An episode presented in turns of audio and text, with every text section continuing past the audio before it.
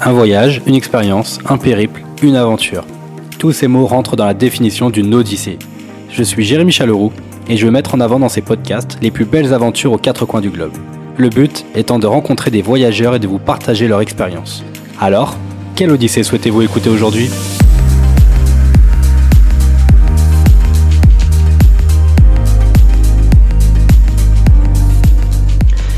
Bien, bonjour à tous et bienvenue pour ce 33e épisode de Quelle Odyssée aujourd'hui. Alors là, c'est une aventure éprouvante mais tellement riche d'enseignements qui nous attend car nous allons retrouver Anne Kéméré euh, qui a traversé l'Atlantique et là, ça va être un truc de fou. Bonjour Anne, comment vas-tu? Bonjour Jérémy, ça va, ça va, ça va. Je suis ravi de, t'avoir euh, parmi, euh, parmi j'allais dire parmi nous, et oui, avec euh, tous les auditeurs pour ce nouvel épisode. Je suis content que tu aies accepté mon invitation. pour la petite histoire, nous nous sommes rencontrés donc lors du séminaire donc NG Green donc de ma, ma société, enfin ma société là où je travaille et puis bah, j'en profite déjà pour leur dire merci hein, de nous avoir mis en relation via ce séminaire et de, de, ce que tu as pu nous apporter aussi durant ta, ta conférence. Et puis, euh, je me suis dit qu'il fallait absolument que je, retranscrive un peu une partie de, de, ton histoire et que je le partage à travers cet épisode. Donc euh, voilà, j'espère que j'espère que ça va bien se passer. En tout cas, le teasing il est en place. Et puis, bah, je vais commencer par cette première question. Anne, est-ce que euh, tu peux te présenter, s'il te plaît? Alors, euh, ça veut dire qu'il va falloir que je mette une étiquette sur euh, ce que je fais, et c'est toujours très compliqué pour moi. Euh, alors moi, je suis Anne Kéméré, je suis bretonne de naissance, j'habite au bout du monde puisque je suis à la pointe du Raz, et je suis navigatrice, puisque j'imagine que ce serait peut-être le qualificatif qui me représente le plus, mais c'est vrai que je porte beaucoup d'autres casquettes. Je pratique la navigation depuis toujours euh, dans les eaux bretonnes et puis ensuite euh, des navigations qui m'ont emmené euh, outre-Atlantique vers le Pacifique, vers l'Arctique, donc des domaines où j'ai pu naviguer de façon différente, on va dire, ou en tout cas de façon peut-être plus inattendue que sur des bateaux tels que des bateaux moteurs ou tels que des voiliers qui sont plus familiers, je pense, pour la plupart des gens. Voilà en gros qui je suis. Génial. Bah écoute, c'est vrai que euh, pour refaire, euh, tu disais que tu utilisais des, bateaux un peu, enfin des styles de navigation un peu atypiques. Donc, euh, on va surtout parler de donc dans cet épisode de ou T transatlantique à la rame. Donc là, c'est quelque chose vraiment super intéressant et, riche d'enseignements, comme je disais tout au début. Mais un peu plus tard, tu as refait une transatlantique, je crois, avec euh, donc là un kiteboat, donc avec euh, une, voile pour euh, te pousser, t'aider à, avancer. et une autre expérience, donc là dans l'Arctique, si je dis pas de bêtises, avec le Solar Boat, donc il des panneaux photovoltaïques. C'est bien ça? Oui, tout à fait, oui. Oui, c'est vrai que ma, ma première expérience de grand voyage euh, à travers un océan, c'était une traversée, une transatlantique à l'aviron en solitaire. Euh, j'étais mhm. parti des Canaries pour euh, arriver aux Antilles 56 jours plus tard. Et euh, deux ans euh, après cette aventure, euh, je suis reparti dans l'autre sens puisque j'avais moi vécu aux États-Unis pendant une douzaine d'années et j'avais envie de relier un pays de cœur qui était l'Amérique avec mon, mon, ma terre natale, la Bretagne. Et, et je me suis donc relancé dans une traversée de l'Atlantique à l'aviron solitaire et cette fois-ci depuis les États-Unis vers vers chez moi, vers la Bretagne. Donc ça, ça a été une traversée un peu plus longue qui a duré 87 jours et je me suis rendu compte qu'à ce moment-là, euh, j'avais mis le pied dans quelque chose euh, qui euh, m'attirait énormément. J'avais l'impression d'avoir trouvé ma place. et, de cette place, j'ai voulu en faire quelque chose de plus constructif peut-être parce que beaucoup de gens me disaient bah maintenant que tu as fait l'Atlantique la boucle sur l'Atlantique on m'attendait sur le Pacifique sur l'océan Indien à l'aviron et je me suis assez vite rendu compte que euh, c'était pas ce que j'avais envie de faire au fond de moi. Euh, j'avais vraiment bouclé cette boucle et je savais que l'aviron ne m'apporterait pas plus que ce que j'avais déjà vécu et que j'avais envie d'évoluer. Mais je pense que c'est le cheminement normal de, de toute personne hein, qui a envie d'évoluer tout le temps, d'aller vers des ailleurs. Et euh, lorsque j'étais rentrée de cette deuxième traversée de l'Atlantique à l'aviron, euh, l'architecte qui avait construit mon bateau d'aviron me propose euh, de développer un petit bateau donc qui ferait la même taille que mon bateau d'aviron, c'est-à-dire 6 mètres de long. L'impératif étant de pouvoir entrer dans un container de 20 pieds, ce qui était beaucoup plus facile pour la, logistique. Et là, il me dit, Effectivement, écoute, moi, je peux, euh, je peux te construire un petit bateau. Et si tu veux, euh, je l'équipe d'une aile de kite à l'époque, donc on était en 2000, 2004. Euh, à l'époque, le kite n'était pas encore un, un sport aussi répandu qu'il l'est aujourd'hui. Et euh, c'est vrai qu'il n'y avait que euh, des kites euh, sur le bord de côte en général, hein, sur le littoral, sur les plages. Et moi, l'idée, elle m'a tout de suite séduite parce que bah, c'est vrai qu'on je me retrouvais sur un bateau qui allait avoir des vitesses évidemment plus importantes que ce que j'avais à l'aviron. Mmh. À l'aviron, on marche à peu près à la vitesse d'un marcheur. Hein. on est sur du 4-5 km heure. Donc c'est c'est pour ça que le voyage est si long alors qu'avec euh, avec le kite, on avait une ambition de presque doubler la vitesse. Et puis il y avait cette euh, cette innovation, moi que je trouvais euh, que je trouvais passionnante, à savoir d'emmener un objet ou en tout cas un, objet de loisir que l'on voyait plutôt en bord de côte, de l'amener vraiment sur un long voyage.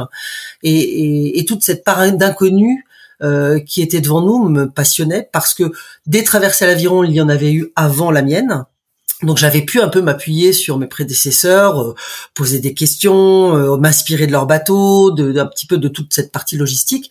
Par contre là, euh, on partait un peu dans le vide et j'allais dire sans filet. Et, et c'est vrai que c'est quelque chose qui m'a happé assez rapidement. Et c'est vrai que ça a été une, une aventure étonnante alors point de vue innovation, point de vue développement, point de vue humain aussi parce que il a fallu d'un seul coup faire appel à des passionnés, des compétences que je n'avais pas, des, des, rencontres qui ont qui ont eu lieu et des gens qui nous ont rejoints euh, parce que justement l'idée était euh, euh, faisait sourire parce que le, bateau restait un petit bateau, donc il y avait une impression d'être sur un jouet presque, un, petit engin de plage, et en même temps cet engin de plage, on l'emmenait dans un dans un grand voyage euh, et au long cours, et, je crois que ça a été vraiment le moteur pour tout le monde. C'est clair, bah c'est clair. En tout cas, plein de plein de challenges, plein d'aventures euh, avec des hauts et des bas. Euh, je pense qu'on va y revenir sûrement un tout petit peu après donc je disais qu'on allait se focaliser beaucoup plus sur cette euh, transatlantique à, la rame. Euh, donc tu l'as dit toi-même, hein, ce, petit bateau de, 6 mètres où euh, tu as vécu dedans durant donc 87 jours. Juste avant, je voulais te poser quand même une petite question. Donc comment comment t'es venue cette première idée? Parce que bon, oui, tu l'as dit, tu étais bretonne, que tu avais un peu ce côté pied marin, mais intérieurement, comment comment t'as eu l'idée de te dire bah tiens je vais euh, bah, je vais faire ça quoi, je vais traverser l'Atlantique à la rame. Alors euh, moi je euh, donc je suis parti, j'avais 20 ans, je suis parti aux États-Unis. J'y suis resté 11 ans. je travaillais dans le tourisme et c'est vrai que ça m'a permis de découvrir évidemment tout un tout un pays parce que j'ai beaucoup circulé à travers les États-Unis, enfin l'Amérique du Nord en général.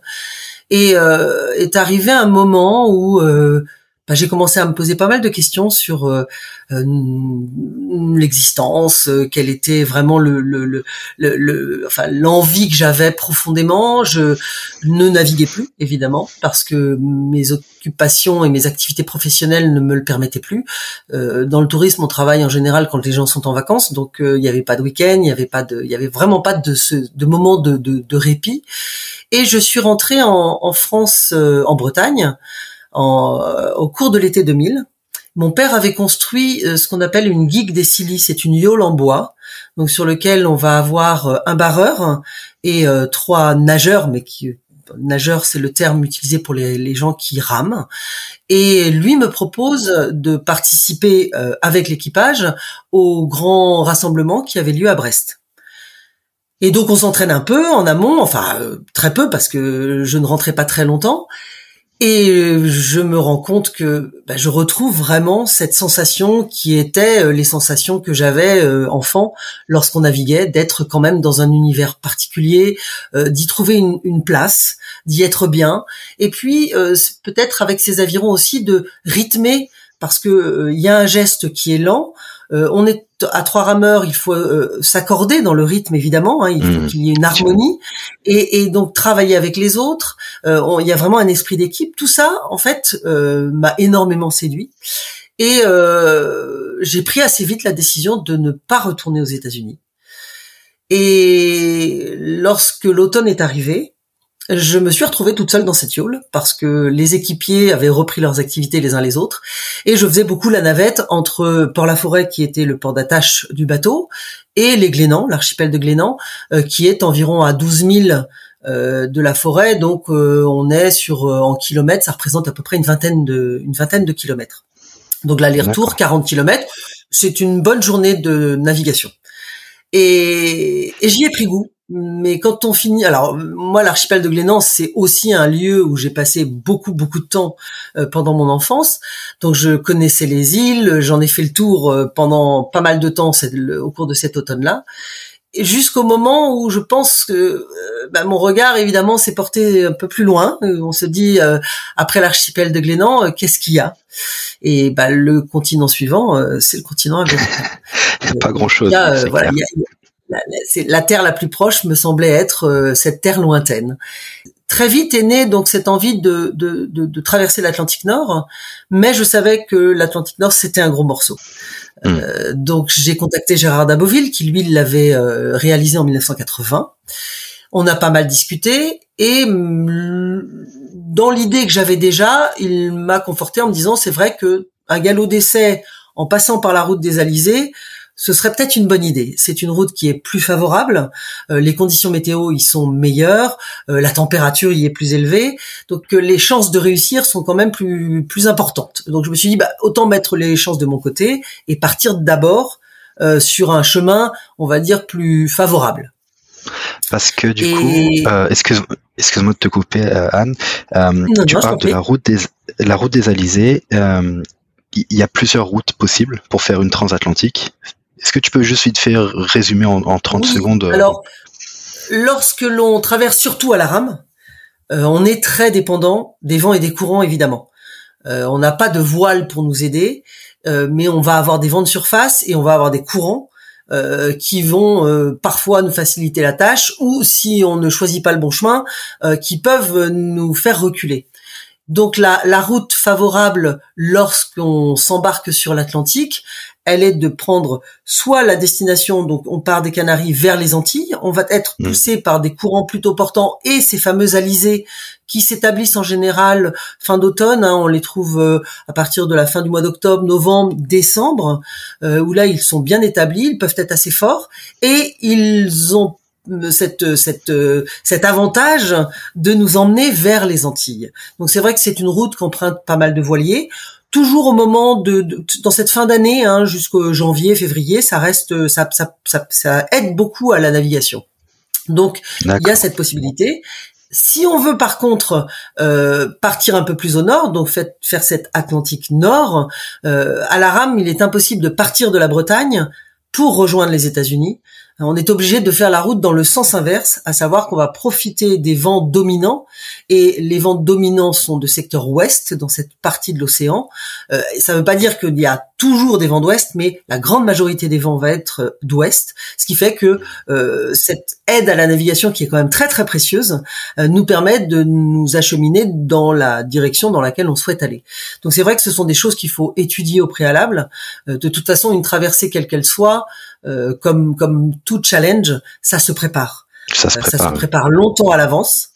Euh, moi, en général, j'ai toujours mis à peu près deux ans entre entre chaque départ, euh, parce qu'il y avait des constructions de bateaux. Alors, les bateaux, on peut, sont petits, c'est vrai, mais il n'empêche que ça demande quand même un certain temps. il faut y réfléchir. Euh, il faut aussi les dessiner et les concevoir en fonction des conditions que l'on va trouver sur le terrain. À savoir que dans l'Atlantique Nord, il y avait cette évidence de retournement de chavirage. Euh, moi, Gérard Daboville m'avait dit dès le départ, euh, part du principe que sur l'Atlantique Nord, tu chaviras. Combien de fois, je ne sais pas, mais tu chaviras parce que tu seras frappé par des dépressions, parce qu'il y en a quand même en été, euh, et qu'il faut que le bateau soit fiable, auto-redressable, insubmersible. Donc il y avait déjà cette donnée dès le départ.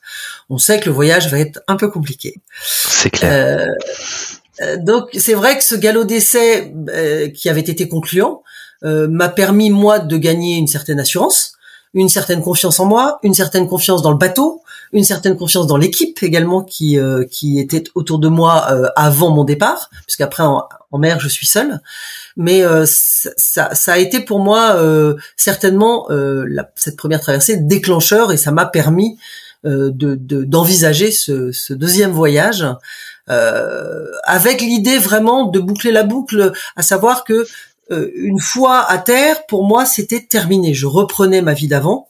Euh, je repartais euh, dans ma vie terrienne. Je n'étais pas sûr de vouloir repartir aux États-Unis, mais en tout cas, euh, j'avais accompli cette espèce de voyage initiatique que je voulais réaliser. J'avais pas pris conscience et je pris j'en ai pris conscience. Je pense qu'à l'arrivée vraiment de cette deuxième traversée, que finalement c'était là où j'étais le mieux. C'était là que j'avais envie d'être et que j'avais encore beaucoup de projets que j'avais envie de mener. Et en plus, quand on me les amenait comme ça sur un sur un plateau doré, c'était je, ne pouvais pas refuser. Donc il n'y a pas eu de plan de carrière réellement. Euh, ça a été des envies euh, qui étaient plus fortes que tout. Euh, moi, je me souviens d'être euh, lorsque j'ai chaviré la première fois dans l'Atlantique Nord. Je me souviens dans ces moments-là de me dire mais pourquoi, enfin, qu'est-ce que je fais là déjà, et, euh, et pourquoi, enfin, qu'est-ce qui, qu'est-ce qui me pousse à vouloir repartir alors que je sais très bien qu'il va y avoir ces moments euh, tellement compliqués euh, où évidemment on ne peut pas ne pas s'empêcher de penser à la mort. On se dit que peut-être on ne va pas rentrer, et malgré tout, il y a quelque chose au fond de nous qui est plus fort et qui fait qu'on repart toujours. Et ça, pour l'instant, je n'ai toujours pas de réponse à cette question. D'accord.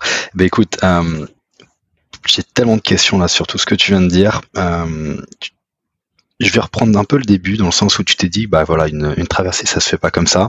Donc effectivement, il y a toute la, partie préparation. Tu parlais des vents dominants euh, de ton bateau. Il y a aussi une préparation mentale et physique. Est-ce que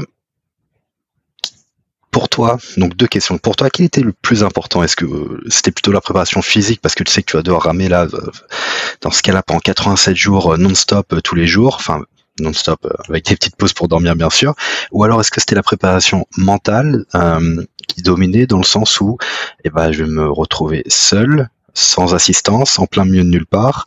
c'est quelque chose qu'il faut quand même bah, débloquer, de pouvoir tenir voilà. Et quel est le, ce que tu mettrais le plus en avant et comment comment tu t'es préparé? L'un ne va pas sans l'autre.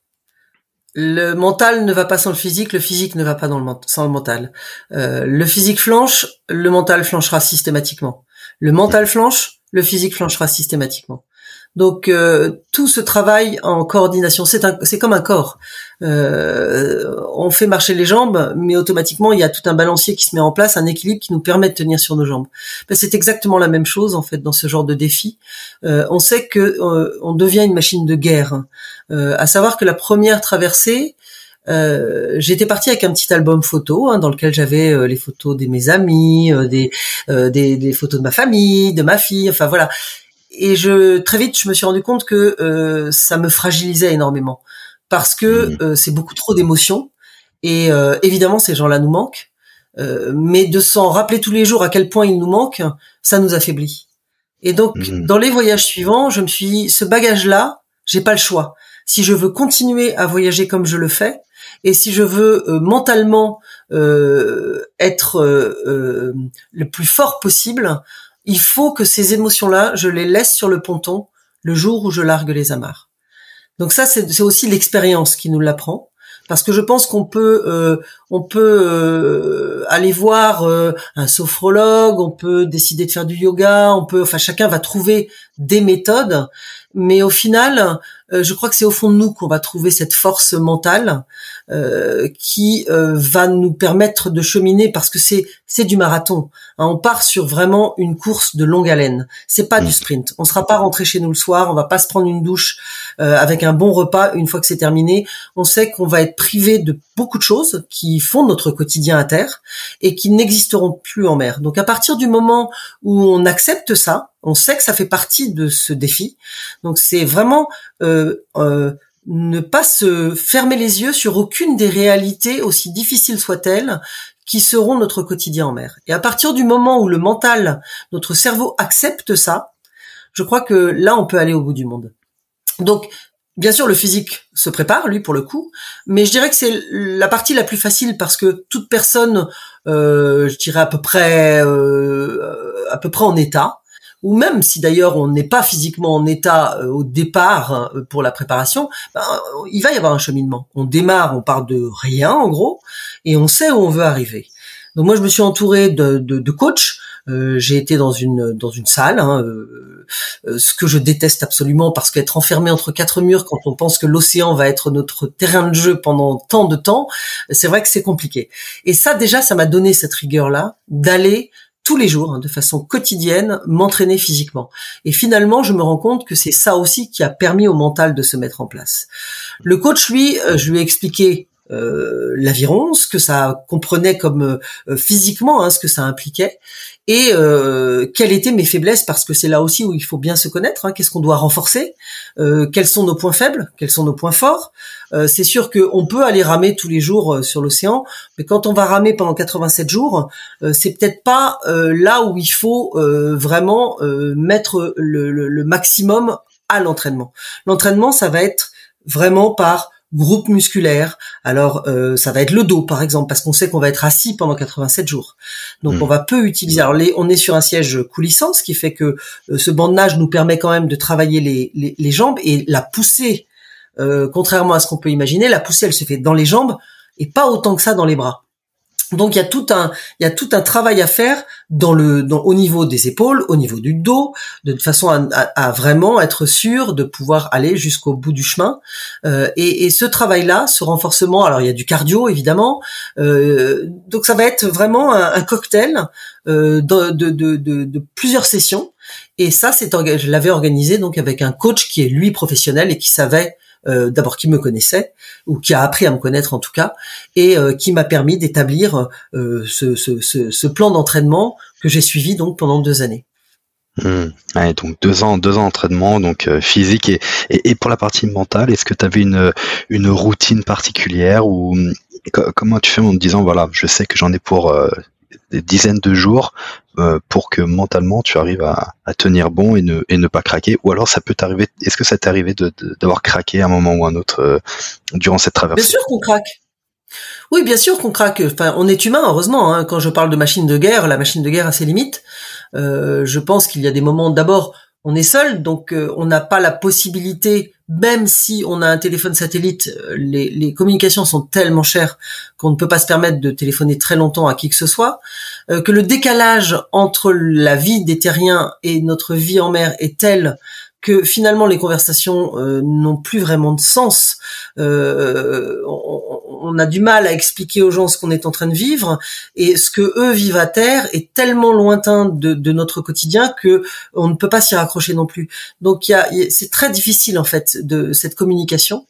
Et donc quand on s'affronte euh, avec ce qui, ce qui, ce qui fait le, quotidien d'une aventure, euh, oui, par moment, bien sûr qu'on est fatigué. On se retrouve dans des états de fatigue extrêmes parce que il va falloir apprendre à doser l'effort aussi. Hein. On veut aller tellement, euh, on aimerait tous les jours faire plus que plus que plus pour arriver quand même sans trop traîner. Et sauf qu'il y a des jours où les courants nous ramènent en arrière, donc tout, ce qu'on a parcouru euh, la veille, même l'avant-veille, euh, on le perd en l'espace de 12, 10, 12 heures. Donc ça mmh. peut être extrêmement décourageant. Euh, on peut être pris dans des dans des dans des météos très compliqués avec de grosses dépressions, ce qui fait qu'on est enfermé dans la cabine et on attend le chavirage potentiel. Donc tous ces moments-là, oui, ces moments-là sont difficiles et oui, on craque.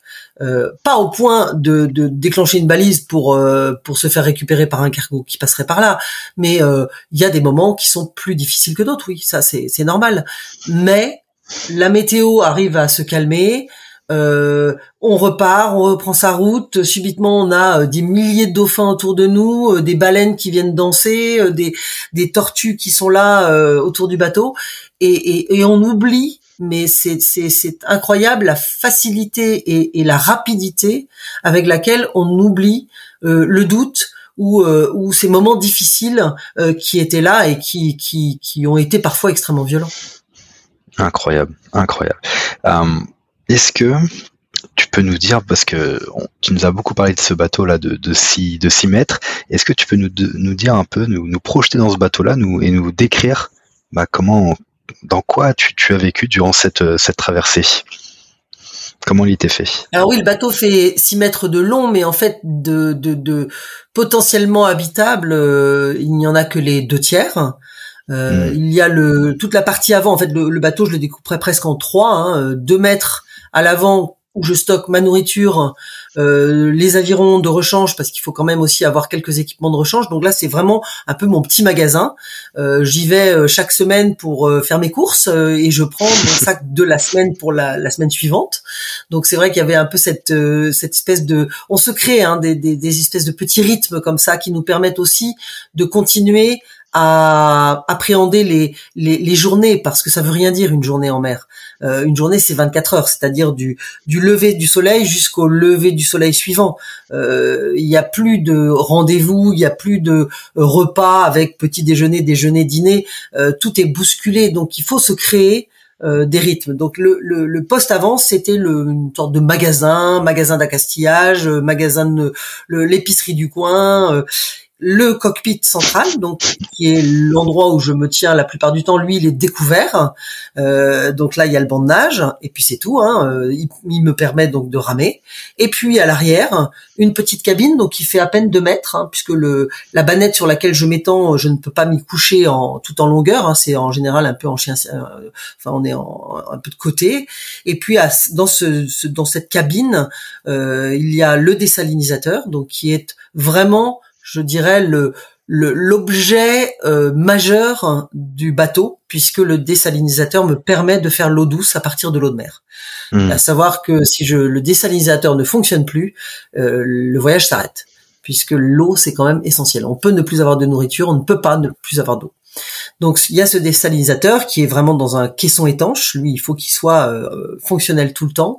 J'ai ma, mes petites, ma petite bouteille de gaz, hein, puisque la, cuisine est assez sommaire. Hein, tout se passe dans une bouilloire. Euh, l'alimentation étant principalement lyophilisée. Et puis je vais avoir donc mes quelques petits instruments de nave euh, qui sont à l'intérieur. Donc ça reste vraiment le, le, le, strict minimum pour permettre ce voyage avec, euh, je vais dire, un confort euh, néant. Mais c'est pas ça qu'on recherche non plus quand on part dans ce genre de voyage. Euh, le confort, on le trouve dans sa tête en, se retrouvant avec dans ce monde incroyable et avec un, un horizon sans limite à 360 degrés. Et effectivement, c'est là-dessus aussi que je voulais venir, c'est que hum, quand tu vas te retrouver, euh, il n'y a même pas besoin d'être en plein milieu de l'Atlantique, mais quand tu te retrouves déjà où tu vois plus euh, devant toi ou derrière toi les, les côtes, euh, de se sentir vraiment au, milieu de nulle part. Tu as parlé de, de faire des rencontres avec des animaux, enfin des dauphins, des baleines. Est-ce, est-ce que, enfin, quelle est ta, meilleure anecdote que tu as dessus sur ces, rencontres euh, animales? Et est-ce que tu as fait des rencontres aussi mais humaines avec des bateaux qui passaient dans le coin, etc. Alors j'ai fait des rencontres euh, humaines. L'Atlantique est quand même un océan, surtout dans ces parties-là, qui est euh, assez fréquenté. dans l'Atlantique Nord, donc entre les États-Unis et l'Europe, il y a un trafic de cargo qui est très important hein, parce que c'est vraiment une route commerciale. Et euh, je dirais que c'est des rencontres que j'avais pas spécialement envie de faire parce que des cargos qui font euh, euh, dix fois plus de dix fois ma taille qui ne me ah voient pas hein, parce que ce sont souvent des gens qui sont les passerelles elles sont vraiment très très hautes. Moi je suis sur un bateau qui est au ras de l'eau invisible même si j'avais à bord ce qu'on appelle un active echo c'est-à-dire que c'est un, un appareil qui va réceptionner l'écho du bateau que je croise, le lui renvoyer amplifié pour lui indiquer quand même qu'il y a une présence. Mais le problème qu'il se passait, c'est que très souvent cet écho amplifié, bah, ça signalait qu'il y avait présence d'un bateau autour du cargo. En passerelle, les, ils avaient, les officiers avaient beau regarder la jumelle, ils ne voyaient rien. Et donc ils venaient sur zone pour euh, comprendre, pensant qu'il y avait peut-être un naufrage, il y avait peut-être quelqu'un en difficulté. Et moi, c'était toujours le risque de voir ces bateaux qui marchent eux à 25 nœuds arriver sur moi et bah, qui pouvaient potentiellement me passer dessus sans même s'en rendre compte. Donc très oh. rapidement, moi, l'active écho, je l'ai éteint en me disant qu'il valait mieux que je croie en ma bonne étoile et euh, que euh, bah, j'avais bon espoir que la rencontre n'ait pas lieu.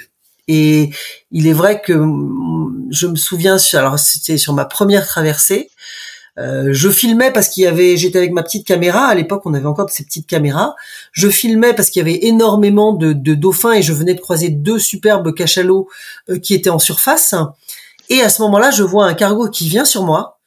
Et petit à petit, parce que quand on est en mer, au tout début, c'est très difficile d'évaluer et la vitesse et le cap du bateau qui peut venir sur nous. Mais euh, l'habitude aidant, je pense qu'il y a des sens qu'on développe et très vite, je me rends compte que ce bateau est en train de faire route sur moi. Et donc, j'essaye de le, de le contacter à la VHF, puisque c'est le seul moyen qu'on ait à ce moment-là de se contacter. Donc, je me mets sur le canal 16, hein, qui est le canal de détresse, et j'essaye de rentrer en contact avec lui pour lui expliquer qu'il est, on était sur une route de collision que moi je ne pouvais pas euh, dégager parce que je ne marchais pas assez vite et que eux il fallait qu'ils changent de cap. Et euh, je j'appelle, j'appelle, j'appelle, pas de réponse et je le vois qui continue à avancer et à un moment, quelqu'un me répond à bord du cargo et me dit, euh, me fait comprendre, alors tout ça c'est en anglais évidemment, me fait comprendre que non non ils sont pas du tout sur ma route et qu'ils ne comprennent pas pourquoi euh, je m'inquiète. Et en regardant dans, dans, le coin de l'œil, j'attrape une, une voile qui était un peu plus loin dans, ah. dans, un autre cap, évidemment sur une autre route. Et je, je comprends que le cargo m'a confondu avec ce voilier et qu'effectivement euh, le voilier n'est pas du tout sur une route euh, dangereuse. Enfin, il y a pas, il va pas y avoir collision. Donc je leur explique très vite, je reprends ma VHF en leur expliquant que je ne suis pas dans le je ne suis pas dans le voilier et je leur donne ma position. Et là quand je leur donne ma position exacte, je les vois parce que là ils sont tellement près que je vois l'officier venir en passerelle à l'extérieur avec ses jumelles et avec sa VHF, il me dit par rapport au container rouge qui flotte, où êtes-vous? Et je lui dis, je comprends tout de suite, parce que mon bateau était rouge. Et, je lui dis, mais je suis dans, je suis dans le dans le container et ce n'est pas un container, c'est un bateau. Et là, j'ai vu d'un seul coup, il a dû donner un ordre à l'officier de manœuvre. Et là, ils ont mais viré de bord, mais ça a été euh, impressionnant parce que moi j'ai reçu la vague des traves évidemment qui était, mais je suis rentré dans mon bateau, je me suis enfermé parce que je me suis dit là, je vais chavirer. Oh. Et ça a été extrêmement violent. Et, et en, en stress, je pense que je n'ai jamais atteint ce niveau de stress où là on se dit mais c'est terminé quoi. Je, je, voyais la mort s'avancer vers moi, vraiment, parce que je sais que déjà si je passe le bateau c'est fini et en plus quand on sait la puissance des hélices d'un cargo, j'aurais été broyé. Ah. Donc euh, et j'ai continué à filmer parce que d'un seul coup je me suis dit si jamais euh, il m'arrive malheur, peut-être dans ma petite tête, je me disais peut-être qu'on retrouvera les images et on retrouvera le responsable qui, qui, qui... enfin, voilà, on a, on a des oui. bizarres qui nous arrivent en tête. Mais, euh, mais ça a été pour moi, je pense que ça reste quand même euh, le moment le plus, euh, le plus flippant parce que en plus c'était une, une agression humaine dans un lieu où finalement on voyait quand même pas, je voyais des bateaux sur l'horizon de temps en temps, mais je ne m'attendais pas à ce que ce soit l'humain qui devienne mon plus gros danger. Et ça a été mm. le cas à chaque fois dans toutes les traversées avec ces petits bateaux. L'humain, ou en tout cas les cargos, ont toujours représenté pour moi la plus grosse menace. Waouh, super intéressant, mais super flippant aussi. Hein, mais effectivement, ce, petit retournement de situation à un minute. Euh, merci beaucoup pour ce partage, c'était super, euh, super génial. Moi, je voulais juste revenir sur euh, une de tes conférences, je crois que c'est un TEDx à Marseille. Euh, tu cites une phrase de Paulo Coelho qui est euh, Quand on veut quelque chose, tout l'univers conspire à nous permettre de réaliser notre rêve. je voulais que tu nous en dises un peu plus pourquoi tu as choisi cette citation-là? Et comment toi tu l'interprètes?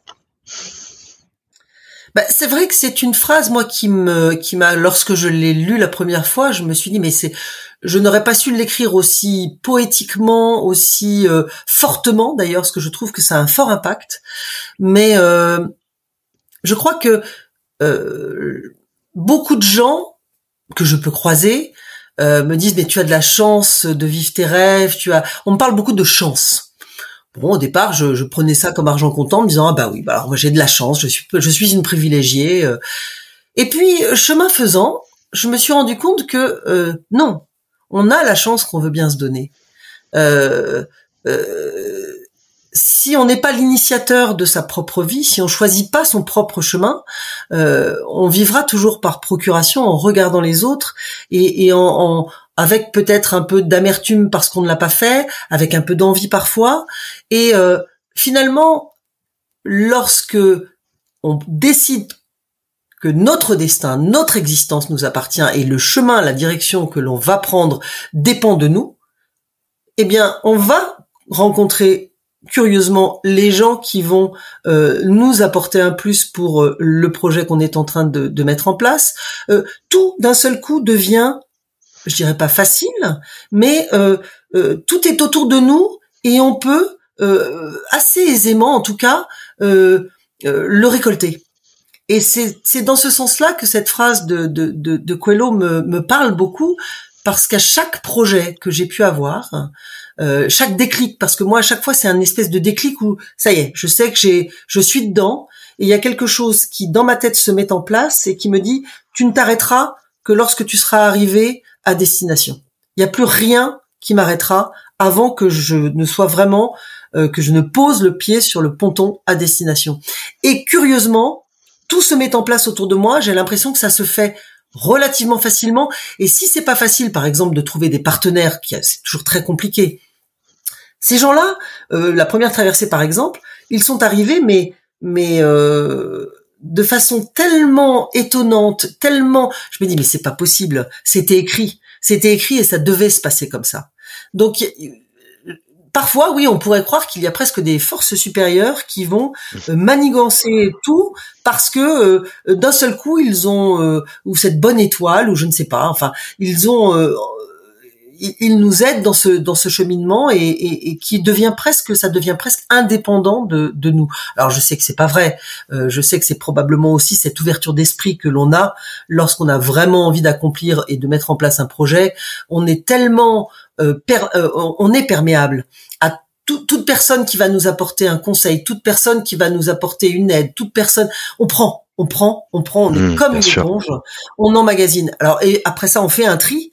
Mais c'est vrai que lorsqu'on regarde euh, l'ensemble, on se dit, mais c'est incroyable, tout s'est mis en place comme par magie mais je crois que comme par magie justement il y a un travail énorme euh, derrière. La magie elle n'apparaît que à celui qui ne veut voir euh, que le dessus de, de, de, du spectacle. Mais euh, mais c'est vrai que moi en tout cas c'est quelque chose qui à chaque fois que je relis cette phrase à chaque fois que j'y pense je trouve qu'elle a une puissance parce qu'elle est vraie. Elle est tellement vraie. C'est enfin voilà non, mais je suis totalement, totalement en phase avec ce que tu dis. Euh, et c'est génial que tu, puisses le montrer sur euh, bah, tous ces exemples que tu as fait depuis bah, que, tu, euh, que tu es navigatrice. moi, je tiens quand même à te féliciter, à te dire que bah, ça reste quand même un exploit, même si je sais qu'on en a parlé un peu avant, mais j'ai une phrase de toi qui dit que ce n'est pas un exploit, mais l'exploit, c'est d'avoir osé et d'être allé au, bout de, de mes rêves. Tu me, tu me confirmes bien cette, euh, cette mentalité? Oui, mais moi, évidemment, euh, je, je, pense qu'on se, on se crée tellement de barrières. Je ne sais pas pour quelle raison, sans voir peut-être l'éducation aussi. Cette mm. image euh, que, que les autres nous ont inculquée de nous-mêmes, qui fait que certains portent de lourds fardeaux. n'oseront jamais parce qu'on leur a fait croire qu'ils n'étaient pas capables et ils s'en sont persuadés et lorsqu'on demande aux gens, mais pourquoi tu, pourquoi tu n'oses pas? Parce que. Mais ils n'iront pas plus loin du, que le parce que, parce que j'en suis pas capable. Et quand on leur dit, mais comment tu peux savoir si tu en es capable ou pas capable puisque tu n'as même pas essayé? Et c'est ça la base. C'est, il y a, y a aucun risque à oser. Euh, quels que soient les rêves que l'on peut avoir, quelles que soient les, les, les envies qu'on peut avoir, euh, rien ne doit nous retenir si au fond de nous-mêmes, on sent qu'on en a envie, parce que je pense qu'il y a vraiment ce désir qui est important, qu'on en a envie pour nous, non pas pour les autres ou pour euh, impressionner les autres. On fait quelque chose pour nous, égoïstement. Et je pense que cet égoïsme, justement, il est très bénéfique parce que euh, il va nous permettre de trouver notre équilibre. Et à partir du moment où on aura notre propre équilibre, alors on pourra euh, partager avec les autres. Donc il faut aussi savoir de temps en temps se préserver, grandir, cheminer dans sa propre vie pour être capable après de redonner. Mais on ne peut pas donner à quelqu'un si euh, justement on a on n'a rien dans son sac. Euh, donc euh, c'est tout un cheminement que d'oser. Et je pense que quand on a osé une fois, qu'on a ouvert les premières barrières, bah les suivantes, on sait à quel point derrière il peut y avoir. Peut-être qu'il n'y aura rien, et c'est pas grave.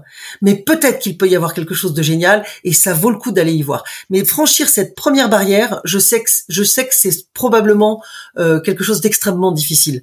Je pense que moi ma première barrière c'était de partir aux États-Unis. Euh, mmh. qui était un bon j'avais cette espèce de rêve américain. Alors oui aujourd'hui ça, ça, paraît bénin pour tout le monde parce qu'on saute dans un avion comme de rien. Mais euh, j'avais vraiment je partais euh, je ne savais absolument pas ce que j'allais faire aux États-Unis. Je partais dans cet inconnu déjà qui m'intéressait. Et, et je pense qu'une fois que j'ai franchi cette barrière là c'est vrai que euh, je me suis autorisé beaucoup d'autres choses. Et cette transat cette première transat euh, j'ai peut-être osé la faire aussi parce que euh, j'avais eu ces premiers départs, euh, alors plus modérés peut-être, hein, et, et, pas du tout dans la même configuration, mais j'avais franchi mes premières barrières. Les autres ensuite, ce n'étaient que des barrières supplémentaires, et elles sont parfois plus difficiles à ouvrir que, que les premières, ou que, mais peu importe. Je savais que d'une façon ou d'une autre, je réussirais à les, à les, à les réouvrir à les franchir. Donc je pense que c'est important. Il faut, il faut oser. Il faut pas se mettre de frein faut pas se mettre de frein. Bah super. Tu, j'allais justement te, te, te demander bah, quel conseil tu donnerais pour euh, pour briser, franchir ces, ces barrières. Euh, voilà, pour toi, c'est vraiment ne pas se mettre de frein et de d'aller de l'avant, de relever ses propres défis et de de pas avoir peur. Mais c'est compliqué quand même de, de se dire de ne pas avoir peur. Faut vraiment, euh, comment comment on fait pour passer ce, ce pas en avant quoi? Bah, c'est difficile parce que c'est vrai qu'on a on vit à travers le regard des autres souvent. Et les autres, euh, souvent, alors ce n'est pas toujours non plus pour notre malheur qu'ils vont nous nous décourager. Euh, je pense qu'il y a aussi, euh, moi, il est évident que dans ma famille, il y avait de l'inquiétude de me voir partir dans ce genre de voyage. donc c'est aussi par par amour parfois qu'on essaye de protéger l'autre et de l'empêcher d'accomplir finalement ce qui était son cheminement. Donc je je, je pense qu'il faut par moment euh, vraiment écouter cette petite. On a on a tous une petite voix à l'intérieur de nous qui qui nous guide et qu'on fait taire souvent parce que euh, bah je ne sais pas pourquoi on la fait taire d'ailleurs c'est c'est dommage c'est dommage mais on l'a tous et le il faut savoir peut-être s'asseoir euh, se poser s'éloigner du monde momentanément pour juste euh, analyser où on en est, qui on est, quelles sont nos vraies envies, nos vraies envies, pas juste une folie passagère que le lendemain on n'a pas envie d'accomplir. C'est aussi important de euh, d'évaluer tout ça. Et je pense que euh, dans un projet justement qui est de longue haleine, l'avantage de cette longue haleine nous permet tous les jours de remettre la motivation un peu en jeu. Est-ce que j'ai vraiment envie de le faire? Est-ce que c'est juste un coup d'éclat et, je sais que dans une semaine je serai parti sur autre chose? Donc euh, il faut pas se mentir, il faut pas se tricher, il mmh. faut pas tricher avec soi-même. Il faut être très honnête. Euh, on a tous nos points forts, on a tous nos points faibles. Tout ça, il faut les mettre à plat. Et à partir du moment où on s'est bien disséqué, où on se connaît bien, euh, eh ben, et je crois que là, il y a, y, a, y a, plus de peur à avoir, il y a plus que de l'envie. Je, je, suis, je crois, quelqu'un qui aime la vie par-dessus tout. Et, et c'est parce que j'aime la vie par-dessus tout euh, que je n'ai pas envie de, perdre du temps euh, dans des futilités, dans des, dans des, dans des combats ou dans des, dans des querelles de voisinage qui n'ont aucun intérêt. Donc euh, j'ai vraiment envie de me focaliser sur des choses qui moi me portent et qui me permettent parfois aussi euh, de partager et de, de, de me retrouver à apporter d'autres dans des dans des projets euh, aussi passionnants et, et, et je trouve que c'est ça le sel de la vie vraiment. Wow, génial, génial, génial. Merci beaucoup Anne Kémery, c'était incroyable. C'est une, une, vraie leçon de vie, un vrai partage. Donc, euh, je te remercie encore une fois. Je pense qu'on va finir sur ces magnifiques paroles. Merci à toi. Euh, Merci. Où, où est-ce que où est-ce qu'on peut, enfin, quels sont tes, tes futurs projets? Où est-ce qu'on va te retrouver prochainement? Est-ce que tu as de nouveaux challenges euh, dans le, dans Alors, le pipe Très prochainement, je pars en article à, là, imminemment sous peu. Euh, parce que j'ai maintenant une autre casquette qui est un peu celle de journaliste.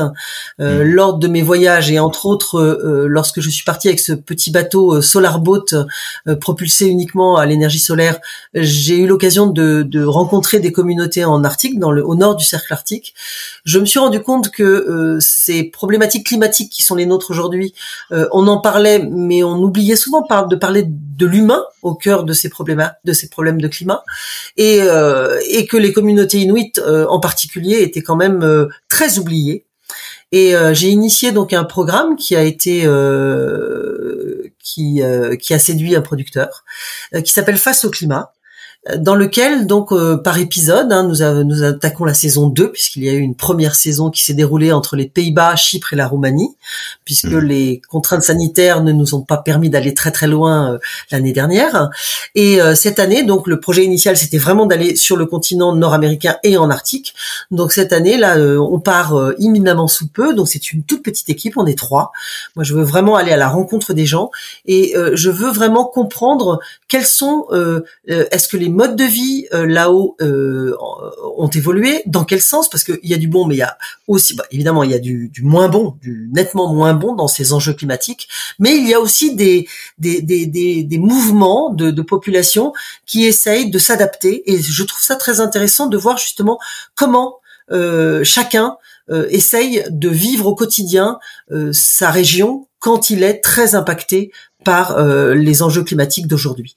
Et donc nous, voilà, moi c'est c'est un projet qui me qui m'anime et qui me porte parce que déjà l'année dernière on a fait de, de magnifiques rencontres. Euh, mhm. J'ai le souvenir en Roumanie d'avoir croisé des gens d'une d'une telle humanité, d'une telle générosité et ça je trouve que ça fait du bien aussi. Euh, Chypre a été un moment assez incroyable et je sais qu'en Arctique de donner la parole à des gens que l'on n'entend pas assez souvent, euh, c'est aussi moi une mission qui me tient euh, très très à cœur. Et eh bah ben, super, super. Donc euh, le tournage de la saison 2 de Face au climat et, euh, et on, verra ensuite les, nouveaux projets par la suite. voilà. Oh oui, il y en a beaucoup d'autres. Hein. Il, y a, des navigations à venir. Allez, bah super. Et eh bah écoute, merci beaucoup Anne. Je te souhaite une super magnifique continuation en tout cas. Et eh bah bon vent à tous et à toutes qui nous écoutez et puis bah, au plaisir de repartager des petits moments avec vous. Et ben, ce sera avec grand plaisir. Tu reviens quand tu veux. Merci beaucoup, Anne. Je te souhaite une bonne journée. Merci. Kenavo.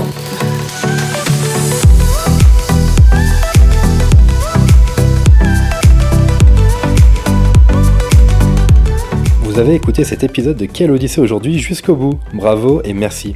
J'espère qu'il vous a vraiment plu et si c'est le cas, je vous laisse le partager aux personnes autour de vous et les inscrire sur ce podcast. Si vous souhaitez me contacter pour me faire un feedback sur un épisode, me proposer de nouveaux invités ou autres demandes, vous pouvez me laisser un message à jérémy-odyssée-podcast.fr ou sur mon compte Instagram. Encore un grand merci de m'avoir écouté et je vous dis à très bientôt pour une prochaine Odyssée.